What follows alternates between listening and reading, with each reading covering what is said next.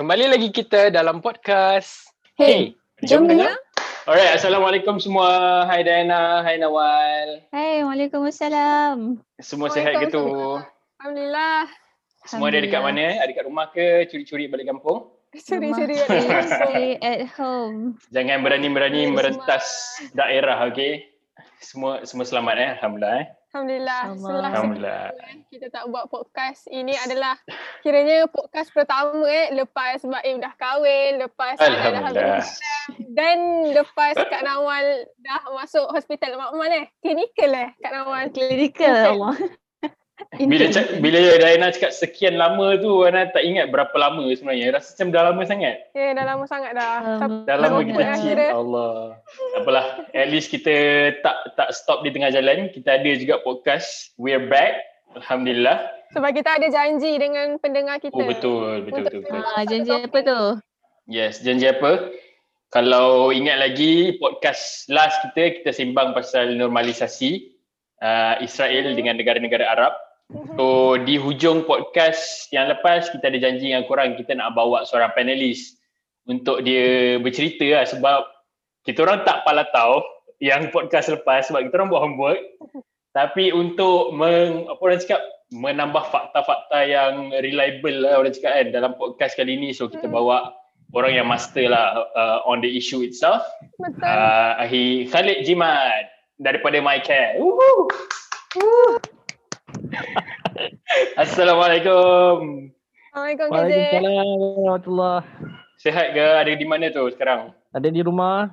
Ada di rumah Alhamdulillah. Kalau Alhamdulillah. boleh perkenalkan diri sikit. Ana kalau nak memperkenalkan nanti panjang biodata nak kena baca. So biarlah anda sendiri yang perkenalkan diri. Ya ke? Okey, baik. InsyaAllah. Uh, ringkas, nama Khalid bin Jimat. Uh, asal dari Melaka. Sudah berkahwin, anak tiga orang. Uh, berkhidmat dengan uh, MyCare. Diamanahkan untuk juga menjaga bahagian research and education. Dan juga Mhm. sebuah lagi agensi di bawah uh, MyCare iaitu Palestine Center of Excellence. Oh, faham. Okay. Inilah orang kuat di sebalik pace tu kan. Yes. Hmm, Yang selalu menjadi bahan rujukan kita. Palestine Center of Excellence. So memang orang yang tepat lah untuk membincangkan pasal isu normalisasi ni. Eh. Tak ada orang lain dah insyaAllah. Alright. So rasanya kita boleh terus kepada soalan. Mungkin Nawal? Okey, insyaAllah. Okay, so uh, episod lepas kan kita cakap tentang uh, siapa uh, orang-orang ataupun negara-negara yang menormalisasikan Israel kan. Antaranya Mhm. Saudi, UAE, Bahrain, Sudan, Morocco, Bhutan.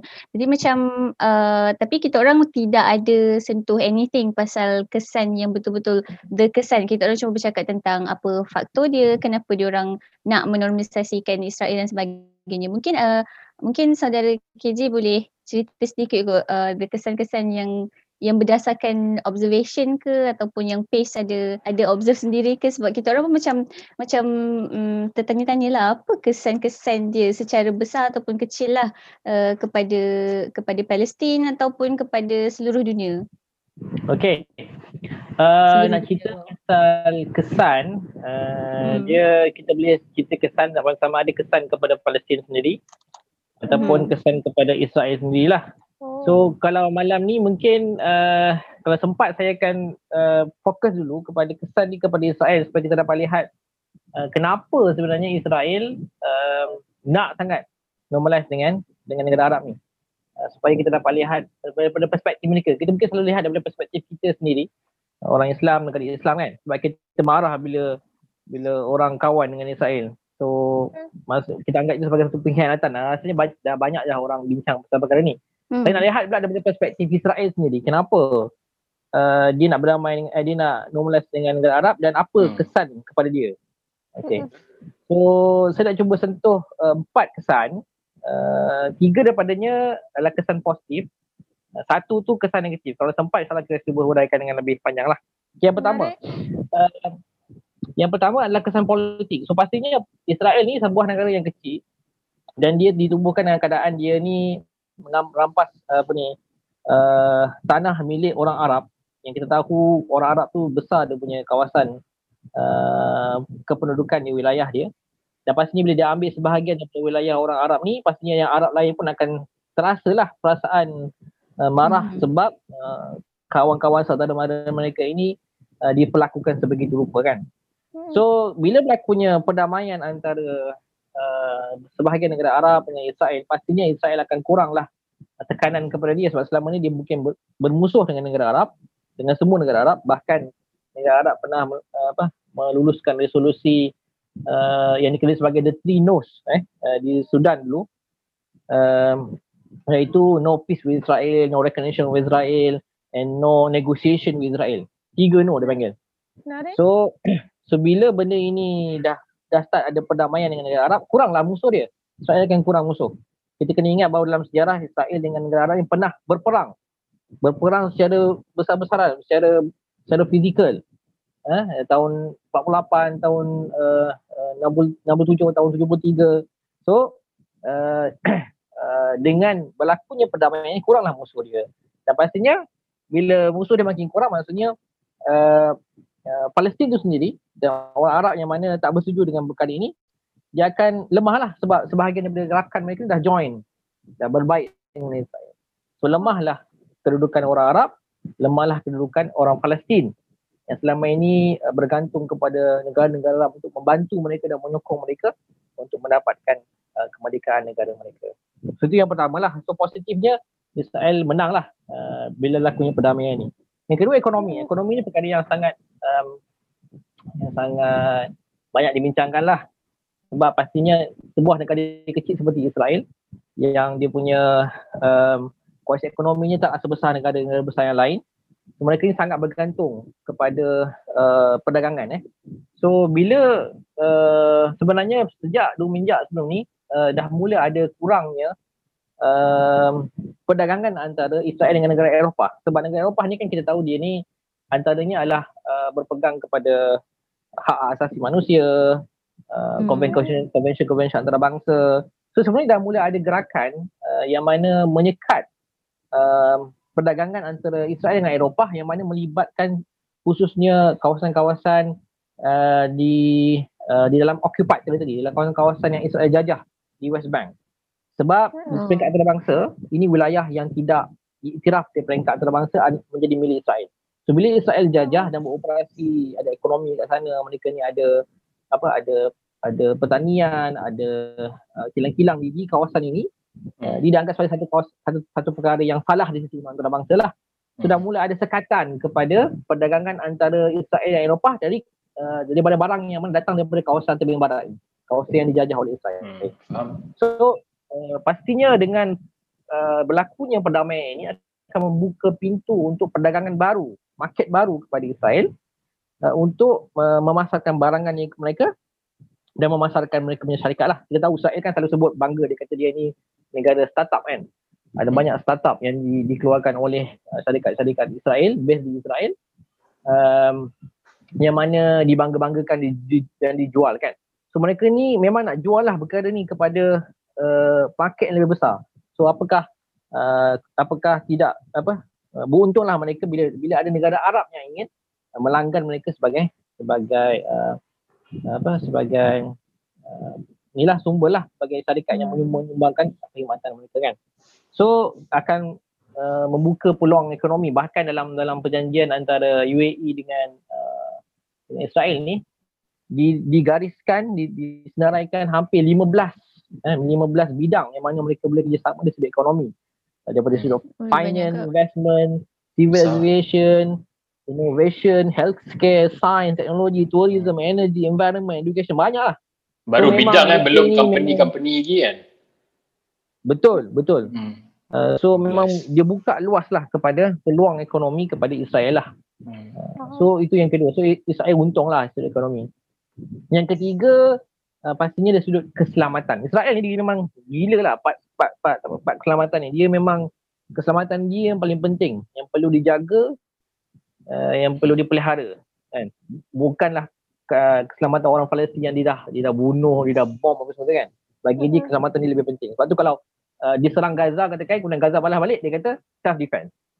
Kan? Hmm. Sebab dia Hmm. bagi dia uh, keselamatan dia tu paling take takes the first priority lah. So bila berlaku hubungan antara negara Arab dengan Israel ni, so mereka ni boleh ber- bertukar-tukar uh, maklumat perisikan. Dan kita Okey. tahu bahawa sebahagian daripada daripada pejuang-pejuang ni orang Palestin ni uh, sebahagian besar sebenarnya duduk kat luar Palestin. yang mereka dah lama duduk kat luar takkan nak nak lama-lama nak duduk rumah nak duduk melarat kan so, sebagainya dah berjaya berjaya membina karier membina empire apa dagangan dan sebagainya uh, dan memain peranan memain peranan besar lah sampai mereka ini uh, membantu pula perjuangan dalam Palestin. Kan? Memberi bantuan dari sudut kemanusiaan dari sudut politik dan sebagainya. So mereka ini uh, pastinya nak cuba. Israel nak cuba. Bayangkan Israel dah lama tertubuh kan? Tapi dia masih lagi gagal meng, apa, menghentikan penentangan rakyat Palestin sampai hari ini.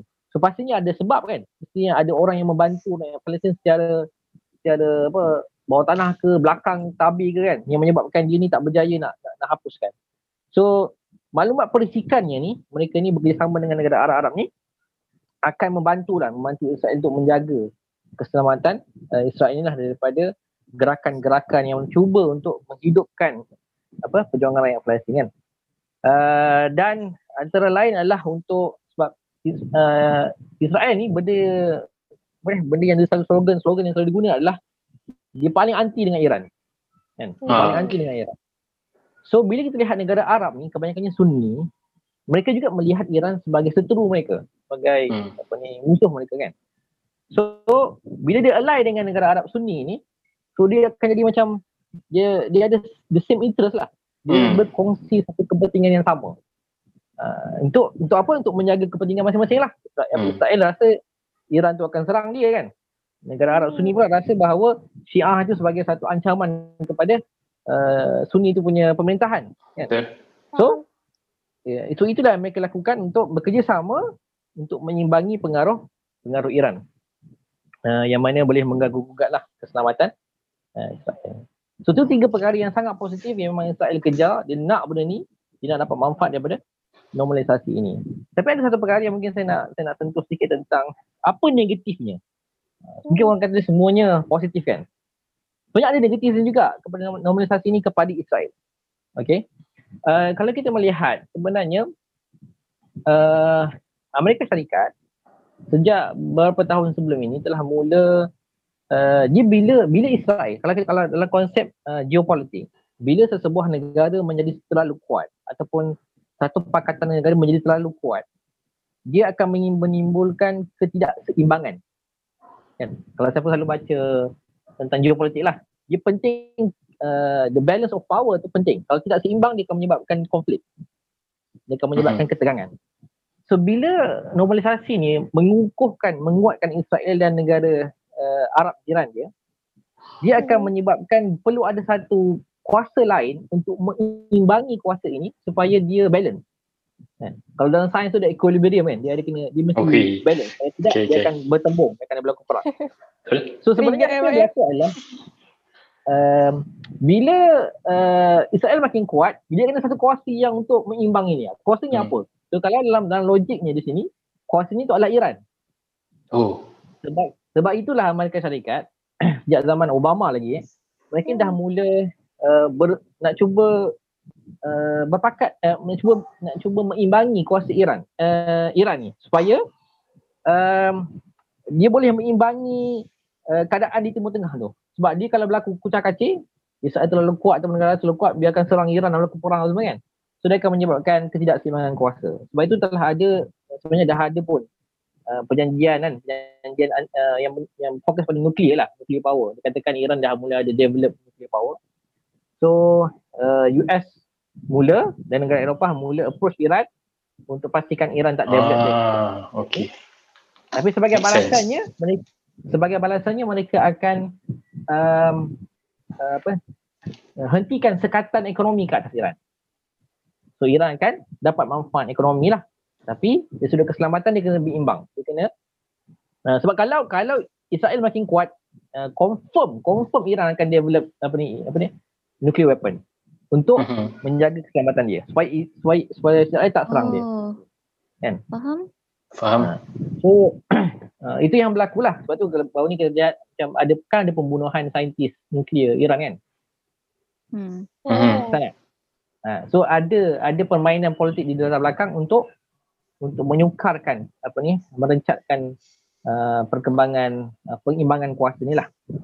Kemudian uh, kalau Israel terlalu kuat, apa yang berlaku adalah US kena secara secara perlahan-lahan keluar daripada mengeluarkan kepentingan dia daripada Israel. Sebab apa? Sebab negara tu dah kuat. Buat apa dia sokong lagi? Hmm. Hmm. So dia team up dengan Iran lah. Dia ditimbang dengan Iran, kemudian bila dah ada kosong ni, dia dah tak ada beberapa fokus yang lain, dia akan beralih fokus lain. Dia beralih ke tempat lain lah. Kalau Okay. siapa perasan sebenarnya uh, uh, US sejak zaman Obama dah mula ubah ke, dia tak melihat uh, Timur Tengah itu Israel itu sebagai uh, kepentingan paling besar lagi sebenarnya. Mereka Aha. dah mula lihat kepada Asia Pasifik. Sebab dengan pengembangan kuasa China, bila China makin kuat, dah mula ada ancaman daripada China kan. So uh, China kan dia punya pengaruh kuat di bahagian Asia Pasifik. Lepas tu dia apa ni US dah mula alih pandangan kepada Asia, kepada Asia Pasifik. Sebab tu dulu kalau kalau siapa ingat pernah dengar ada perjanjian TPPA. Pernah dengar tak? Pernah, pernah, pernah. Trans-Pacific. Ha, Hmm. yang melibatkan negara-negara di kawasan Asia Pasifik kan. Yes. So Malaysia pun sebahagian daripada negara yang mungkin nak nak sertai TPPA ni. Yes. Inilah antara benda yang mana cuba dibuat oleh US untuk mengimbangi kuasa China. So bila dah, lihat- dah lihat bahawa Israel kepentingan uh, di Timur Tengah tu tak tidak lagi priority, dah mula lihat kepada tempat lain. So ini akan merugikan Israel sebab Israel nak sentiasa US ni backing dia, Hmm. menjadikan dia sebagai priority. So dia akan Hmm. memberikan kesan negatif sedikit lah kepada Israel. So ada dua kesan negatif yang mungkin kena dengan Israel. Pertama, uh, bila dia lagi kuat, uh, untuk mengimbangi kuasa, US akan sokong Iran, akan Hmm. akan berbaik dengan Iran lah. Ada ada ada hubungan dengan Iran. Kemudian US akan mengalihkan pandangan dia dari Timur Tengah kepada tempat lain yang mana uh, membantu dia untuk uh, meneruskan agenda US sebagai kuasa hegemoni lah. Sebab Israel tu dah kuat. So buat apa dia nak fokus lagi kepada Betul. membantu membantu Israel. Faham. Faham. So itu Menarik. Saya sedikit boleh lah tanya kesan. soalan ke? boleh boleh. Kalau macam kita cakap tentang keseimbangan tu, kiranya keseimbangan dalam konteks ni adalah Israel tu tak boleh terlalu kuat sangat macam tu ke? Maksudnya perlu ada keseimbangan kuasa. Betul. Okey. Bila memang konsep dia bila satu negara ter, men- ter, menjadi terlalu kuat, kalau Mhm. tidak ada kuasa lain yang mengekang kekuasaan dia, dia akan menjadi dia akan go far lah, dia akan dia akan go Hmm. beyond. Sebab dia berkuasa kan. Mhm. Macam Amerika lah dia buat kan bila lepas lepas uh, jatuhnya Soviet Union, dia sasaran. Mhm. Kan dia menjadi the, the only the only hegemony yang yang besar dan dia Hmm. buat macam-macam perkara yang mana orang anggap dia sebagai polis dunia lah. Dia macam Hmm. dia je berkuasa. Orang lain tak boleh tak boleh nak tegur dia kan. So jadi Hmm. macam tu lah. So benda yang sama mungkin akan Tapi- akan berlaku lah kepada uh, kuasa kepada Israel kalau dia dibiarkan terus uh, Hmm. kuat tanpa ada kuasa lain yang mengimbangi mengimbangi dia. Okay. Tapi kalau kiranya keseimbangan tu tak ada kan, maksudnya Israel lah yang paling kuat. Kalau macam tu, keadaan macam tu bukan ke tu kira macam satu kelebihan kepada Israel tu sendiri? Sebab kalau ikutkan keseimbangan ni adalah satu perkara negatif lah kan melalui hubungan normalisasi ni. Faham ke? Betul. Benda tu naturally berlaku kan. Maksudnya bila bila Israel mula power, dia naturally Mhm. negara lain akan try to fight back. Betul lah macam tu konsep dia. Dia ada negara yang of course negara dia setiap perkara dia akan dia cost effect kan. Dia ada cost and effect. Hmm. So bila Hmm. dia buat something orang akan balas macam ni. Ha. Uh, cuma uh, kalau kuasa yang nak di, yang yang nak dilawan tu terlalu besar, dia akan menyebabkan konflik yang uh, very very bloody konflik lah. Hmm. Uh, kalau du, kuasa tu seimbang kan, dia akan menyebabkan dia nak serang pun dia takut dia kena serang balik lagi teruk. Ha. So dia akan okay.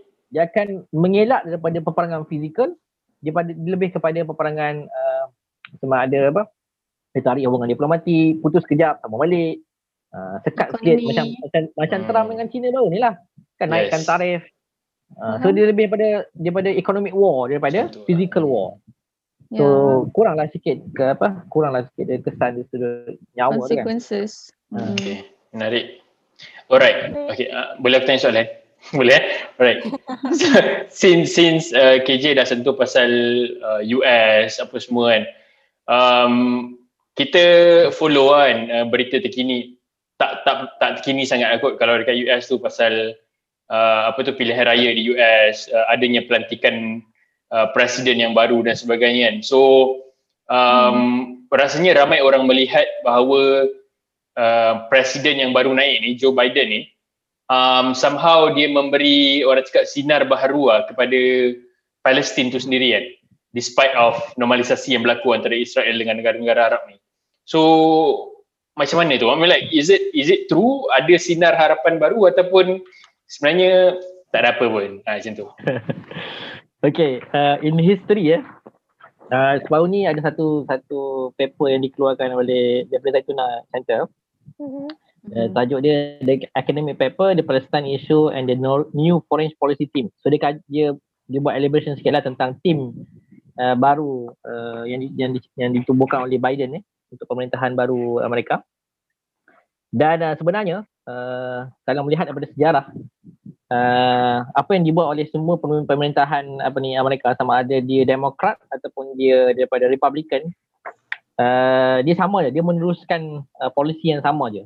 Dia akan terus melihat Amerika apa ni Israel sebagai uh, rakan partner yang paling kuat utama di Timur Tengah. Dan akan sentiasa mempertahankan kedudukan Israel itu Oh. tak pernah berubah Mhm. tak kira dia, dia Republican ke Demokrat. In fact, mengikut sejarah, uh, kalau sekarang ni kita lihat uh, Biden kan Demokrat Demokrat kan hmm. Mhm. dan kita rasa Demokrat ni yang macam baik kan. Baik, Macam ah, Obama yes kan. Uh, sebelum ni apa? Sebelum Obama siapa? Carter eh. Eh. Sama Carter. alamak tak tahu Belum lahir tiba. Eh, Clinton, Clinton, Clinton. Ah, Clinton. Hillary Clinton Itulah. eh, bukan Uh, Clinton lah, Bill Clinton. ah okay okay Sama Bill. dia, sama dia. So, uh, dia orang nampaknya macam okey, dia orang nak pro pro peace, pro kedamaian kan. Hmm. Tapi sebenarnya ikut sejarah dalam dalam dalam profesor ni buatlah dia buat perbandingan ada sebenarnya ada 17 sekurang-kurangnya 17 major battles lah antara Arab dengan Israel sepanjang penubuhan Israel daripada sejak tahun 47. Yang pada 17 ni 53% sebenarnya di bawah pemerintahan Demokrat. oh Hmm. Bila- semasa Bila- semasa bila- demokrat demokratnya ni memimpin lah Betul, berbanding Republican 47%.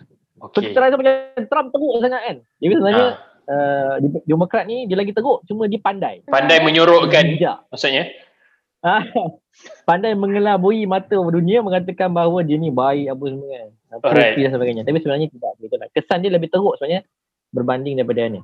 So Menarik. Uh, so persis sebenarnya Biden akan dia sebenarnya dia akan teruskan je apa ni dia akan sok, dia sokong normalisasi. Dia akan teruskan polisi Trump tersebut. Mhm. Cuma uh, itulah kedudukan dia tu yang yang menjadikan menjadikan kita ada sinar sedikit sebab selain dia sokong normalisasi dia tetap sokong two state solution dia tetap sokong untuk meneruskan perjanjian dengan Iran dia tetap sokong untuk mengukuhkan uh, uh, UN United Yang sedang Hmm. Trump kan banyak keluarkan dana putuskan dana tak bagi dana kepada UN sebagainya kan keluar daripada Yes. WHO lah keluar daripada Human Rights Council lah sebagainya hmm. So itu yang sebenarnya uh, memberi sikit komplikasi kepada uh, uh, Israel sebab isunya simple je. Isunya Israel dia nak semua. Hmm. Ha, kalau orang biasa dia akan mengimbang juga kan. Kita pun tak boleh dapat Hmm. Yep. dalam dalam dalam uh, natural position kita tak boleh dapat semua. Betul Kita kena compromise dengan sebab ada orang lain pun ada tuntutan dia kan semua benda dia nak dia boleh dapat. So uh, itulah yang menyukarkan uh, Israel lah. Tapi sebenarnya by natural dia okay. Cuma of course lah Palestinian dia uh, walaupun dengan keadaan yang dikatakan fair ni dia still uh, rugi sebab from the first start lagi dia punya dia punya kayu ukur baseline dia tu dah salah. Contoh bila sebut pasal two state solution dia start two state solution tu ketika uh, selepas perang 1967 kan? Bukan pada tahun yang sebelumnya tu yang telah ada pun telah ada pun apa ni baseline yang lebih uh, yang mengikut kepada resolusi PBB tak ikut itu ikut yang yang seterusnya. So baseline dia dah salah. Kan? So menyebabkan terlalu banyak konsesi yang terpaksa yang dibuat oleh Palestin lah. Even buat dengan all the concession pun dengan semua compromise, compromise tu pun masih lagi Israel tak terima dan terus tekan untuk dapat lebih banyak yang daripada daripada perjanjian damai dengan dengan dengan rakyat Palestin. Sebab itulah perjanjian damai sampai hari ini tak selesai-selesai sebab ia digunakan sebagai hmm. alat saja untuk uh, memastikan Israel itu terus dapat ap- dapat apa yang dia nak uh, tanpa Hmm. ada uh, uh, apa serangan balas yang kuat daripada rakyat Palestin sebab mereka ni duk menanti-nanti ada harapan berlakunya perdamaian. Berlakunya berapa hmm. tapi sebenarnya harapan palsu lah lah. Betul. Okay, sumpah menarik. Sumpah menarik gila sebab sebab kita orang buat readings juga ah pasal isu ni tapi ada jumpa lah yang pasal politik, pasal ekonomi, pasal Iran apa semua ni. Cumanya tak nampak dari sisi dari sisi Amerika Syarikat sendiri. Lepas tu Mm-mm. nak bergabung dengan Iran, permainan di di apa di bahagian Asia Pasifik dan sebagainya. Tak lah nampak that- kita baca sebenarnya. That picture. Hmm, betul. Boleh ada Alright. banyak bahan nanti Menarik. saya boleh kongsi. Nanti boleh boleh boleh korang boleh bincang lah. Boleh. Korang boleh jadikan itu sebagai topik Boleh, boleh, perbincangan insyaAllah. dan bincang antara korang apa yang korang faham lah daripada daripada bahan-bahan. Alright. Menarik. Ada satu lagi soalan sebenarnya. Eh, Nawal, Nawal. Silakan. Tak, tak, tak. Teruskan. Eh, tanya lah. Tak, tak, tak. Cakap menarik je. Alah, jangan macam Oh, tak. Okey, okey. Tak, sebab sebab dalam perbincangan yang lepas, ada terbaca pasal um, minister daripada UAE punya statement um, yang cakap um, UAE hubungan uh, diplomatik yang UAE dengan Israel buat ni adalah sebenarnya untuk um, maksudnya ke arah peace deal lah, ke arah two state solution. Maksudnya UAE mengharapkan yang akan berlakunya two, two state solution lah bila berlakunya hubungan diplomatik tu Hmm. dan dia melihat juga uh, perkara ni bagus sebab kita akan saling uh, respect of, uh, respect of religion tu akan berlaku dan sebagainya lah dan bagus ju- juga untuk anak-anak muda uh, di di Palestin maupun di tanah Arab sendirilah sebab uh, diorang expect yang kita kita dah tak nak ada peperangan ni berlaku. Uh, maksudnya ada harapan sinar harapan lah untuk anak-anak muda ni boleh hidup bersama uh, hormat saling menghormati walaupun berbeza agama dan sebagainya. So macam mana KJ rasa? Itu kalau benda tu dah berla- apa dia berjalan ramai ni dah, dah usahakan sejak 93 sampai Hmm. sekarang tak Hmm. tak jadi apa-apa. Hmm. So it's totally totally absurd lah untuk tu, dia berkata Hmm. begitu. Sebenarnya nak Hmm. ulas satu lagi topik, kalau hari ni kita lihat daripada perspektif Israel, maybe another time maybe boleh lihat perspektif UAE. Kenapa nak UAE nak sangat normalise dengan dengan Israel? Sebab ada Eh, itu menarik juga. So semua tu sebenarnya alasan, alasan dia untuk menghalalkan dia punya perdamaian lah. Tapi sebenarnya dia ada agenda lain yang mana uh, saya ada hurai sikit dalam ni, uh, ni dalam satu video yang saya buat untuk di, di YouTube Asal Syarif. Uh, kenapa UAE nak sangat berdamai dengan dengan Israel? Sebab ada kepentingan-kepentingan yang dia akan dapat yang mana akan menguntungkan dia dan pastinya dia tak kisahlah pasal pasal kepentingan Palestin ke apa sebab bagi dia survival negara dia. Menarik. Eh, rasa nak tahu pula. Tapi masa kita dah tak cukup. Banyak benda lagi nak tahu. Eish. Ini kena jemput lagi ni next podcast. Aduh. Geram. Alright. hari tu um, kita orang kita orang punya episod ada bercakap tentang kenapa uh, Europe sebenarnya macam tidak setuju dengan Hmm. perjanjian yang terbaru ni kan. Dia, jadi macam tadi uh, brother KJ pun ada cakap pasal uh, Europe tidak, tidak menyokong untuk empowerment of ataupun normalization of Israel. So macam hari tu uh, saya ada baca dia cakap tentang sebenarnya EU ataupun Europe nak menyelamatkan the nuclear deal of uh, Iran tu sendiri. Faham ke maksudnya? Faham, faham. Posisi posisi Eropah dia sebenarnya menyokong normalisasi. Eropah menyokong normalisasi. Oh, okay, okay. Cuma dia still sama macam mereka sokong two state solution. Ha. Jadi dia rasa itulah the best solution yang ada untuk memastikan uh, akan di akhir nanti akan wujud dua negara yang mana uh, boleh duduk hidup bersama lah. Itu dia punya Macam dia punya win-win situation lah macam tu. Diorang sebab punya, itu di, dikatakan itu itu the solution yang bagi dia yang relevant. Oh faham? uh, dan dan dan dia akan disokong lah.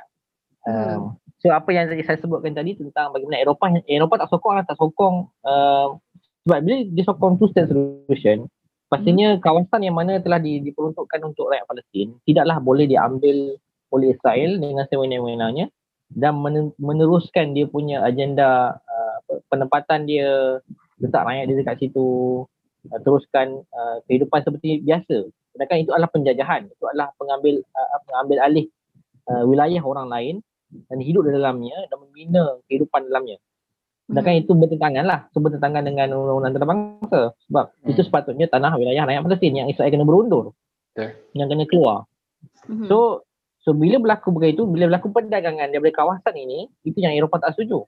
Sebab dia sokong two state solution. Dia bertentangan dengan dia punya pendirian.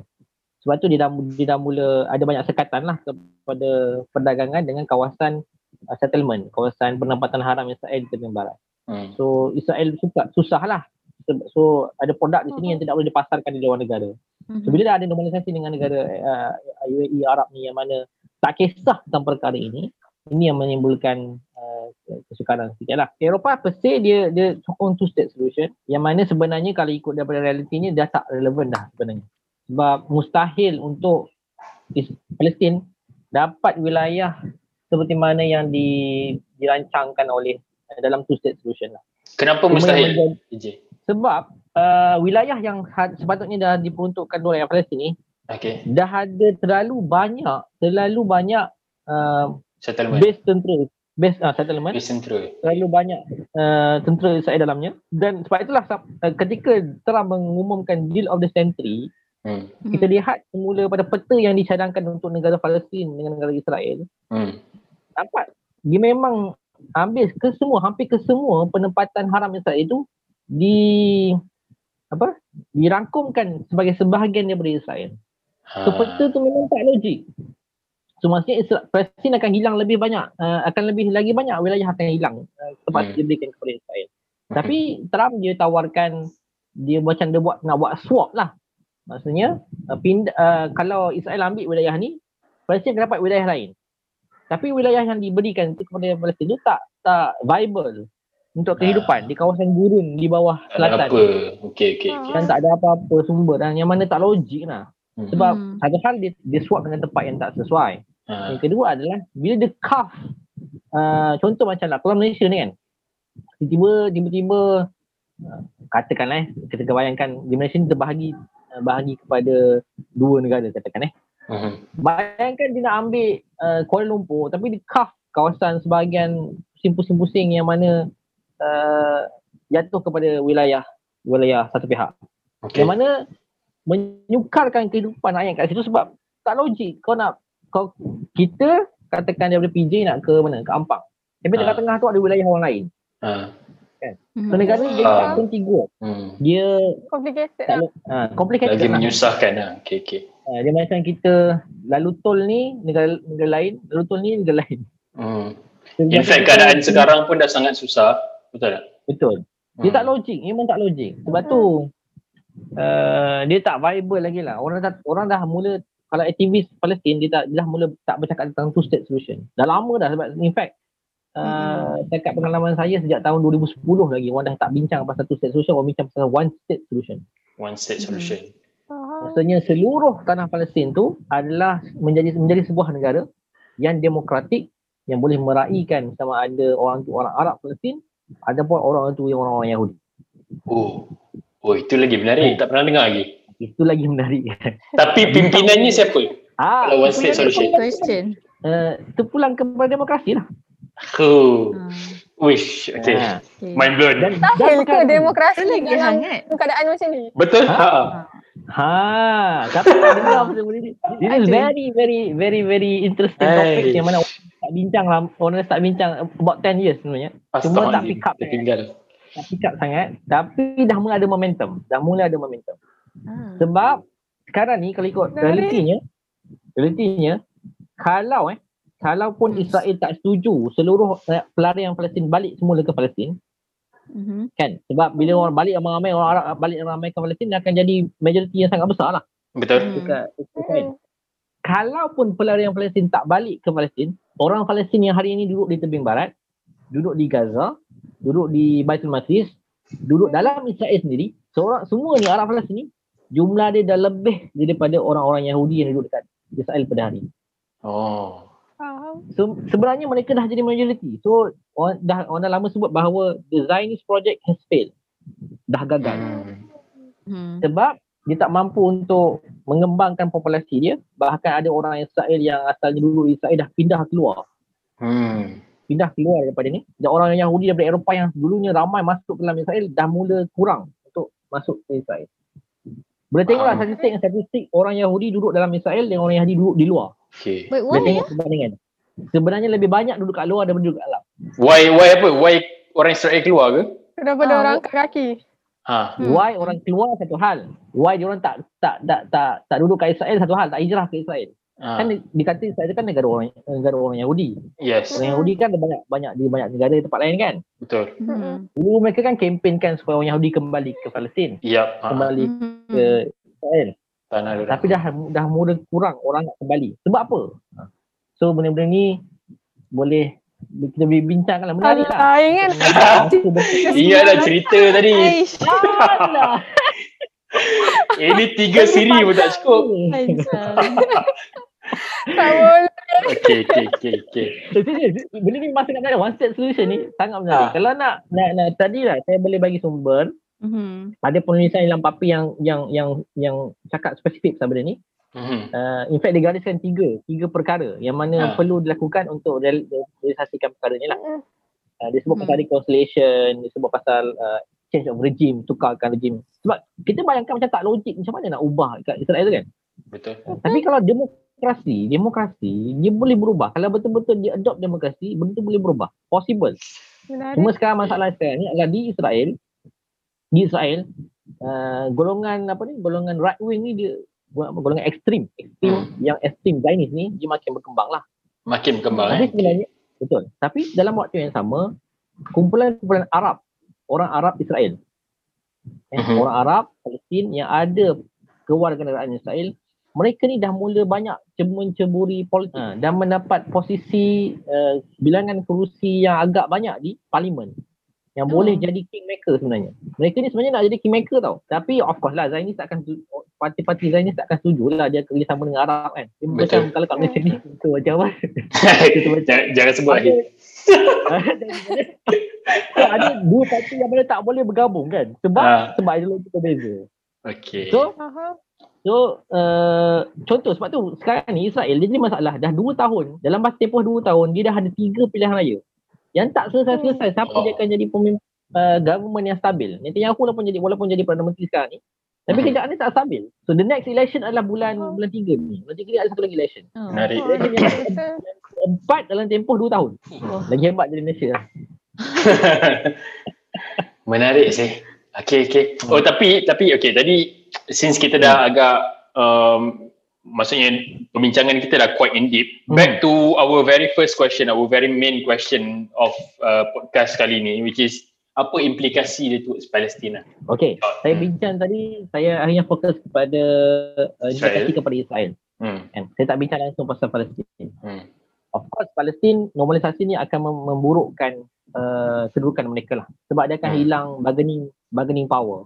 Hmm. Selama ni dia kata kalau lah Israel betul-betul berdamai dengan dia, Arab akan akhirnya akan menyokong kan. Betul. Sebab Arab pun sokong, Arab pun sokong, Arab pun dia ada dia ada two state solution dia yang dia tawarkan.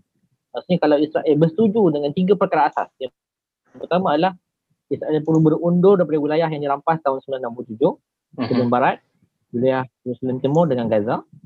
Kemudian dia kena berikan peluang, dia kena berikan hak untuk pelarian Palestin kembali ke Palestin. Pelarian yang hari ini duduk dekat dekat Lebanon, dekat Syria, dekat Jordan, dia ni perlu dibenarkan belum perlu diberikan apa ni Kebenaran. balik. Dia tak balik Okey. tak nak balik itu keputusan dia. Okey. Tapi dia ada hak ke Palestin. So Alright. yang ketiga adalah mengiktiraf wujudnya negara Palestin dengan Baitul Maqdis Timur tu sebagai dia punya ibu negara.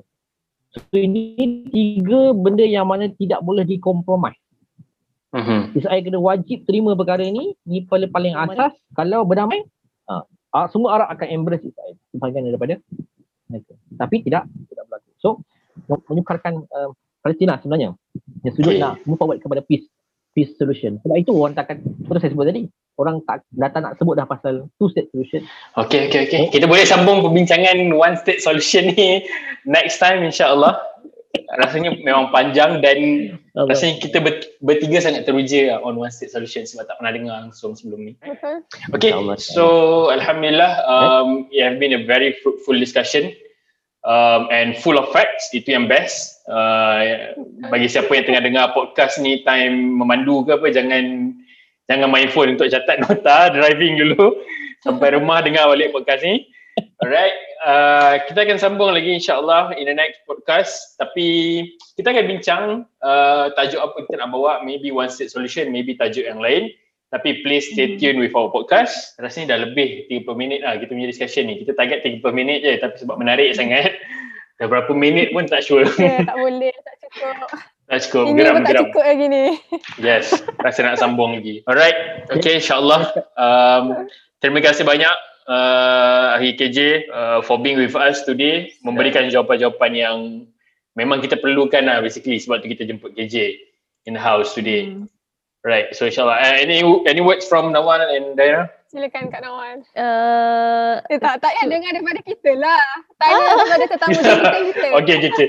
Last word, last word from KJ. Ingat senang nak dapat gaji. Senang je PM je insyaAllah. Ada masa saya saya akan uh, sertai insyaAllah. Um, per se, uh, memang kalau ikutkan saya banyak nak cerita sebenarnya. Betul. mhm. Kita orang pun banyak nak dengar. Uh, we have a lot of a lot of discussion yang mana tak tak keluar dalam dalam kita punya perbincangan di luar, diskusi di luar. Tapi Mhm. sebenarnya di luar sana memang dah banyak orang bincang lah. Hmm. Uh, maybe sebab the, the, our discourse tentang isu Palestin dekat Malaysia ni dia masih lagi tentang tentang apa? Tentang kepentingan dari sudut perspektif Islam, Yes. uh, bagaimana Hmm. Benda-benda kan? Benda-benda macam tu, tentang betul, Quran betul. dan sebagainya kan. Setuju. Tapi Mm-mm. uh, benda yang bersifat yang in depth yang mana kita kita boleh macam mana? Kita boleh berhujah kenapa perkara ini berlaku dan kenapa di, di senario di luar itu be, begitu keadaannya. Mhm. Uh, itu kita kurang lagi lah. Tapi sebenarnya kalau diikutkan kita boleh boleh tambah lah discourse ni. In fact sebenarnya banyak kalau ikut saya punya engagement dengan uh, non muslim eh non muslim Hmm. yang mana berdebat tentang kenapa Malaysia orang Islam muslim di Hmm. Malaysia very very very obsessive Hmm. Hmm. very upset dengan concern satu hal be obsessed Obsessed. obsessed dengan Palestin. dengan Palestin dan anti sangat sangat dengan Israel sebab apa kan Okay. Hmm. Diorang tak tak melihat itu dari sudut aspek yang sebab kita bercakap tentang isu agama je kan tentang Betul. tentang tak cakap tentang isu uh, Geopolitik. human rights violation Yes. dan sebagainya Hmm. mana um, boleh mengubah pandangan mereka terhadap uh, isu ini dan Mhm. sebenarnya ada banyak sebanyak banyak sangat ruang yang kita boleh buat yang yang mana kita boleh buka di sudut perbincangan ini dan menarik lebih ramai orang untuk untuk berbincang tentang isu Palestin dengan lebih uh, konstruktif InsyaAllah boleh membantu kita untuk betul-betul bantulah uh, melakukan perubahan di, di Palestin. InsyaAllah. Um, kalau ada pendengar-pendengar kita yang berminat untuk you know um, cari ataupun dengar perbincangan-perbincangan pasal Palestin apa semua ni di mana? Ataupun apa web ataupun you know YouTube um, channel yang Atta boleh suggest? Okey. YouTube channel ni saya tak pasti tapi selalunya kalau saya mem- membaca tu banyaknya dia membaca di sama ada Middle East Eye, Okay. Hmm, okay. Eye ataupun Middle East Monitor. Monitor, right? Kemudian ada satu lagi uh, Zaituna uh, Center for Studies and Consultation. Ni banyak Mhm. pasal studies lah. Dia study every scenario dan dia ada panggil strategic, panggil strategic analysis. Strategic analysis. Mhm. Mhm. Dan strategi analisis dia sangat mudah untuk difahami lah sebab dia memang buat untuk orang lay, lay, lay person untuk faham. Uh, dia memang di breakdown kepada satu perkara satu perkara supaya orang dapat lihat daripada perspektif yang ni macam mana, perspektif yang ni macam mana, B macam mana dan kemudian senario dia. Right. So saya mungkin mungkin boleh boleh showkan nantilah saya akan sharekan nanti uh, link-link yang mungkin bersesuaian untuk, untuk Okay, insyaAllah nanti kita akan includekan dalam caption kita insyaAllah di Spotify. insyaAllah. Okay. So kita Baik. dah sampai ke penghujung podcast kita untuk kali ini. Sangat menyedihkan sebab sangat tak puas eh untuk segala perbincangan hari ini. Masih lagi banyak persoalan-persoalan yang tak dapat untuk Yeah. kita dapatkan jawapan dia waktu sekarang. Sebab masa sangat mencemburui kita kan. Cik salahkan Hmm. masa. Dah gitu. Itu takkan kan. So terima kasih sekali lagi kepada uh, Akhi Khalid Jimat sebab bersama-sama dengan kami untuk sampaikan sesuatu topik yang jarang eh disembang secara santai di luar. So kita harapan kita supaya orang lebih dekat lah dan lebih memahami dengan isu-isu yang sedang berlaku sekarang. Yep. Jadi okay macam biasa nantikan podcast kami yang akan datang. Seperti biasa dah yang kita jadualkan dua minggu sekali. Terima kasih semuanya. Baim, Kak Nawal, Akhi KJ. Thank you. Jumpa Thank you KJ. Thank you semua. datang. Terima kasih InsyaAllah. semua. Okay. Assalamualaikum. Waalaikumsalam. Waalaikumsalam warahmatullahi Podcast ini dibawakan oleh Harmoni Malaysia.